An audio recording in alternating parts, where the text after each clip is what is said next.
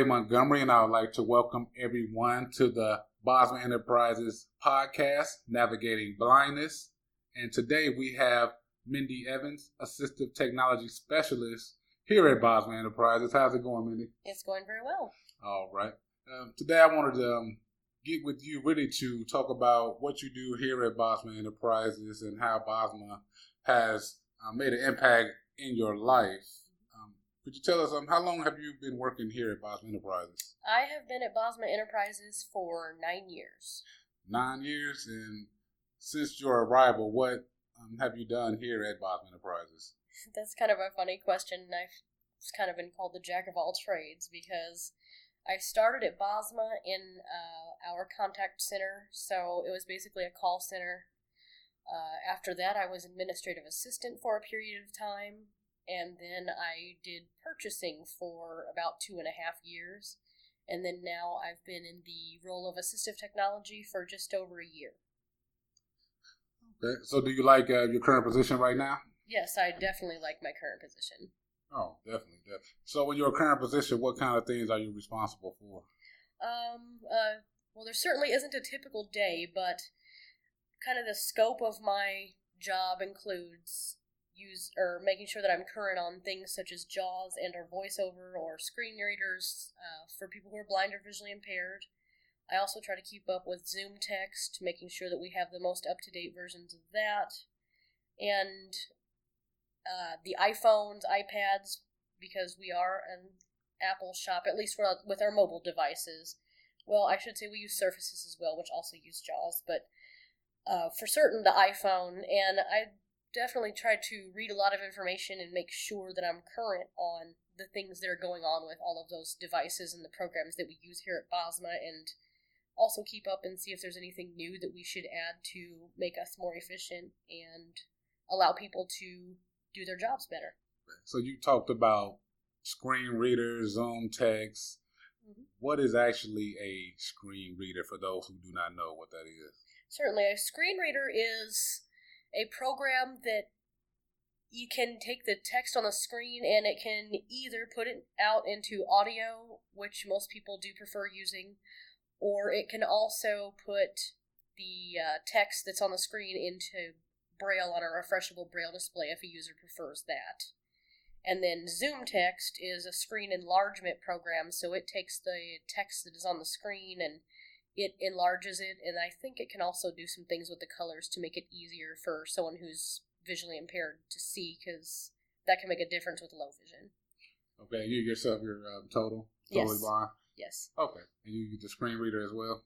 Yes. And I know a lot of people are wondering, okay, how do they how does a person who is totally blind, how do they use the iPhone or those uh, other adaptive equipment? What would you say to them? Well, it, and of course it depends on the device, but mm-hmm. with the computer, I use JAWS and I use the keyboard. Obviously, a mouse really isn't a thing. They've tried to do some stuff where you can kind of roll the mouse and you can see what's under it, but I mean, it's that's not necessarily the best solution. Uh, so a lot of keyboard commands, and I prefer to use speech and braille for my computer. And then for an iPhone, I use they have a built-in screen reader called VoiceOver. And so instead of tapping something on the screen one time, you would double tap it because obviously if you're touching the phone and if it reacts to the first touch, that's not going to work for someone who's blind or visually impaired. So I do a combination of gestures on the screen, flicking to the right and left, moving up and down, or I can drag my finger along the screen and explore it. And when I find what I want, double tap it. And so that's kind of a quick and dirty description of how it's done, but it's done through screen readers. What, what other what other things can you do with that iPhone? Um, I know a lot of people are curious. What other things uh, can you do with the applications on that iPhone? Like Facebook, can you do what else can you do? I was gonna say, are, are we speaking for people who are blind or visually yes, impaired, or are we speaking blind or visually impaired? Because that's kind of a broad question. You did mention Facebook, Twitter, all of those things. Mm-hmm. You can do those. Basically, I would say over half of the apps that anyone who is sighted can use on an iPhone, someone who's blind can use as well. I mean, clearly things like, you know, a photo booth editor, that just doesn't make any sense for someone who can't see the photos at all.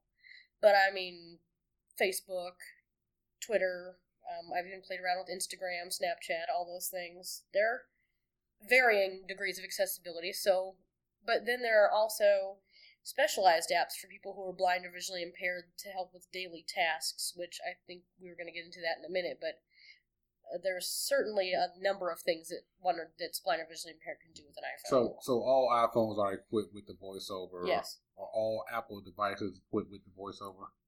Yes. What about um, someone does not use an Apple device? What about an Android device? They do have a solution called TalkBack, Mhm. and I've got to be honest, I don't remember what specifically the name is of uh, the enlargement program, or if you just actually enlarge the font on the phone itself. But I do know that there's TalkBack, and there's also BrailleBack for someone who's um, needing the speech or Braille feature. So let me ask you this: since uh, technology has kind of really taken over uh, our society, do you feel Braille is still a large part of a person who is blind or visually impaired's life, or is that something that should still be uh, implemented? Yes. Yes. Um, I mean, unfortunately, you're seeing a trend moving away from it, Mhm. and I get that. Braille displays are expensive now. There is work being done to cut down on those. Recently, there was a Braille display that was released. Well, it's not completely out into the public yet, but for around five hundred dollars, which sounds like a lot, but when you consider most Braille displays are two grand or better, that is pretty inexpensive. But so they're working on making the technology cheaper, which helps. But that said, I mean, if you think about reading, spelling, all of those things, if all you learn by is audio and you've never seen the Right. printed word, that that becomes a problem, I think. And I mean, even myself, I read Braille, and there are some things that have contractions, and I go, "Oh, well, how do you spell that word?" Because I Right. only know the contraction for it, so I can't imagine what it would be if I hadn't read anything in Braille at all. And so I do think it's still important. What What is actually a Braille display for those who do not know? It is a device eh, that is hooked up to a computer or it can be hooked to a mobile device via Bluetooth. And there are pins inside of the device that pop up, and you can, there are scroll bars that can refresh the display. So as new content is popping up on the screen, it's also popping up onto the refreshable braille display via the pins that move up and down. Yeah, I definitely agree that Braille is something that still should be taught just because, like you said, you want to know what the word actually looks like. And um, besides that, you may even want to have your own privacy. I mean, that's another reason that you should uh, want to read Braille.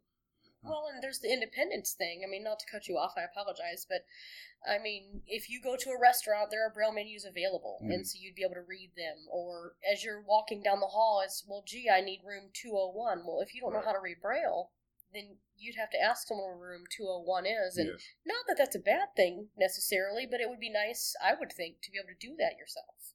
Yes, and like using the elevators, Braille on the elevator, Correct. Braille on the restaurant. You want to make sure you walk into the right, right one. So Absolutely.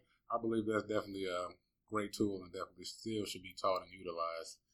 So, Mindy, um, before you came to Bob, what what were you doing before you came to Bob Enterprises? Uh, well, uh, I did go to college. Mhm. I majored in music business, of all things, Okay. um, and that didn't necessarily pan out how it was supposed to. Uh, that field is very competitive. Yeah. Uh, so, unfortunately, I was unemployed for about four years.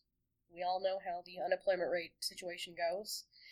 Uh, but then after that, uh, after well, I actually tried to search in my field for a year, and then I tried some other avenues. And so, anyways, after about four years of searching, I found a job opening here at Bosma, which was the contact center, and then the rest is history.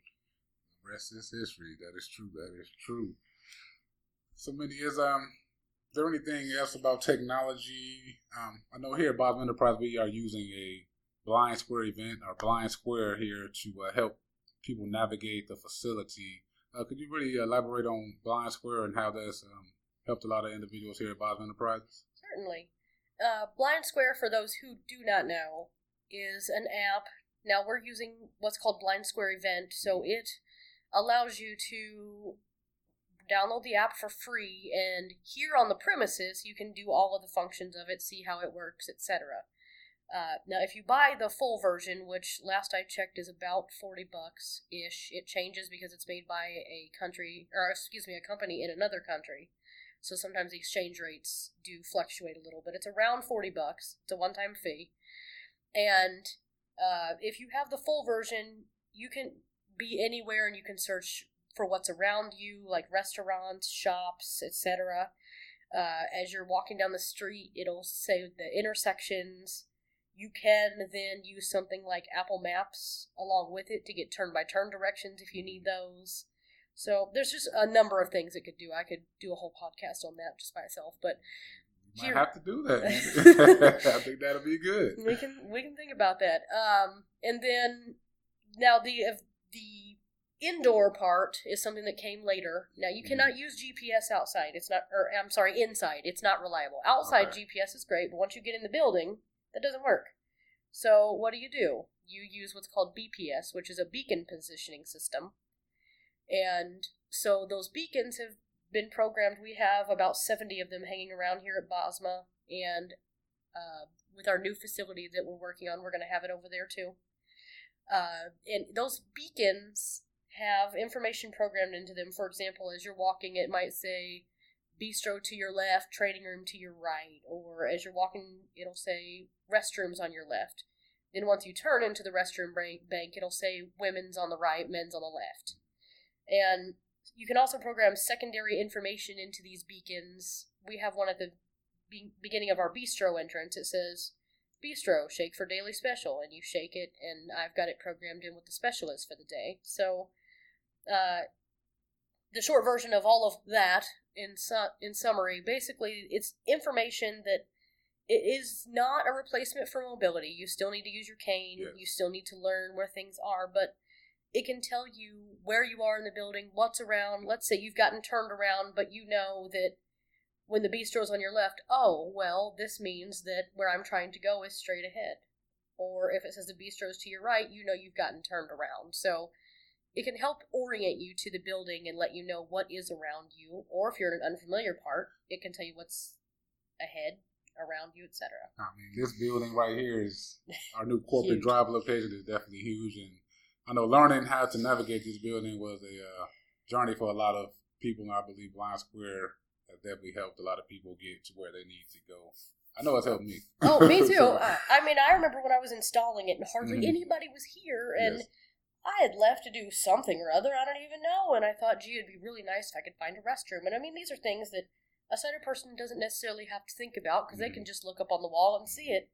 And so as I'm walking, it says restrooms to the right. I'm like, oh, thank goodness. And sure enough, there they were. So it helped me to be able to do something instead of trying to find wherever I was supposed to find my way back to and then have to ask somebody where the restroom was. I was able to be independent and do what I needed to do. And, you know, Blind Square is also uh, we're also using it for our vending machines as well with the oh, QR yeah. reader. Uh, could you talk about how uh, Blind Square and Bosma has been uh, very innovative right now and really keeping a keeping abreast of what's going on with technology? Could you talk about how the vending machines are working right now for yep. people who are blind? I I forgot the QR codes. I get caught up in the beacons and forget about those. Uh, we have QR codes, and as Ray stated, they're on our vending machines. And typically, if you're someone who's blind or visually impaired, you can't determine what's in the machine. All you have is the number pad, and you know there's plenty of snacks, but you don't know what. Yeah. And so the QR code, there is a tool inside of Blind Square, or we've actually unlocked the QR codes to be able to work with any phone. And you just take a picture. I shouldn't say take a picture, but you hold your phone up next to the QR code, it scans it, and it pulls up a document of what's in the machine and the prices. And the vendors are kind enough to let me know if there's any changes, so it is up to date as much as possible. And also, we're not only doing it for vending machines, mm-hmm. we have all of the artwork that's on the walls here at Bosma. They have QR codes on the bottom right corner of all of them and when you scan those, it is a description of what's in the picture, so that someone who's blind or visually impaired can see them. That's a good. That's a good idea. I like that idea very much. And if, that's just the beginning of what we're doing. We're also going to do them on offices, so that someone who's blind, as they're walking down the hall, the QR codes can be scanned from a good distance away, mm-hmm. so you don't have to necessarily walk up to the door and knock on it. And, hey, whose office is this? You'd be able to know from the QR code. That's great. That's great because no longer do we have to play the guessing game. Right. I want some Cheetos today. Uh, no Jack Fritos. Yeah. You know, but that's definitely good. It definitely keeps people independent. I very much I like that. But it's that's another thing that you implemented just recently with the bistro. Could you talk about how uh, now we have a uh, totally blind cashier? Yes. Uh, we are using Square, and there have been no modifications to it. Uh, I'm not going to say Square is perfect. There are some weird hiccups and navigational things that that happen with it, but that aside, it is accessible enough and friendly enough that with a couple of workarounds and just learning how to navigate it, we were able to turn on voiceover on the iPad, and one of our employees who is totally blind was able to ring up uh, customers using the Square system in the bistro. Good, good, definitely, definitely. I like that idea. So, and I just want to point out that Square is just an off-the-shelf program that a lot of people are using to take credit cards and things. So if you're someone out there that's listening that has a business and you so happen to be uh, blind or visually impaired and wondering if you can use Square, the answer to that question is at least on an iDevice, yes. So, Mindy, uh, before I get you out of here today, what would you tell people about Bosma who has never heard of Bosma Enterprises? Ooh good one. I think. Well, first of all, I would say that Bosma certainly is very important if you are blind or visually impaired, and especially if you're someone who has just recently lost your vision and you think that you can't do things any longer or you're not able to do the things you once enjoyed, I would certainly say definitely give Bosma a call because there's plenty that they can do for you. I mean, I just talked about you can use an iPhone, you can use a computer, you can, you know, do all these things that, and I mean, I, we are just touching the surface. I didn't talk about the apps that can take pictures of barcodes and pictures of your products to tell you what they are. So there are plenty of skills you can learn to remain independent. And so don't think that your life is over. Bosma certainly has some answers. And for people who are unemployed, we're certainly trying to work on that and employ as many people who are blind or visually impaired as possible. So I think Bosma is definitely here to help Hoosiers who are blind or visually impaired. Yes. Well, Mindy, I definitely want to thank you for coming on the Navigating Blindness podcast today. And I know we have a lot more to talk about in regards to technology. Yeah, we, uh, we could talk about technology all day. We could. All day. but I definitely want to thank you. And I know I have you on again, and we'll uh, follow up with new advancements in technology. And I'd like to thank everyone for listening to the Navigating Bosma podcast. This is Ray Montgomery, and I'll talk to you guys next week.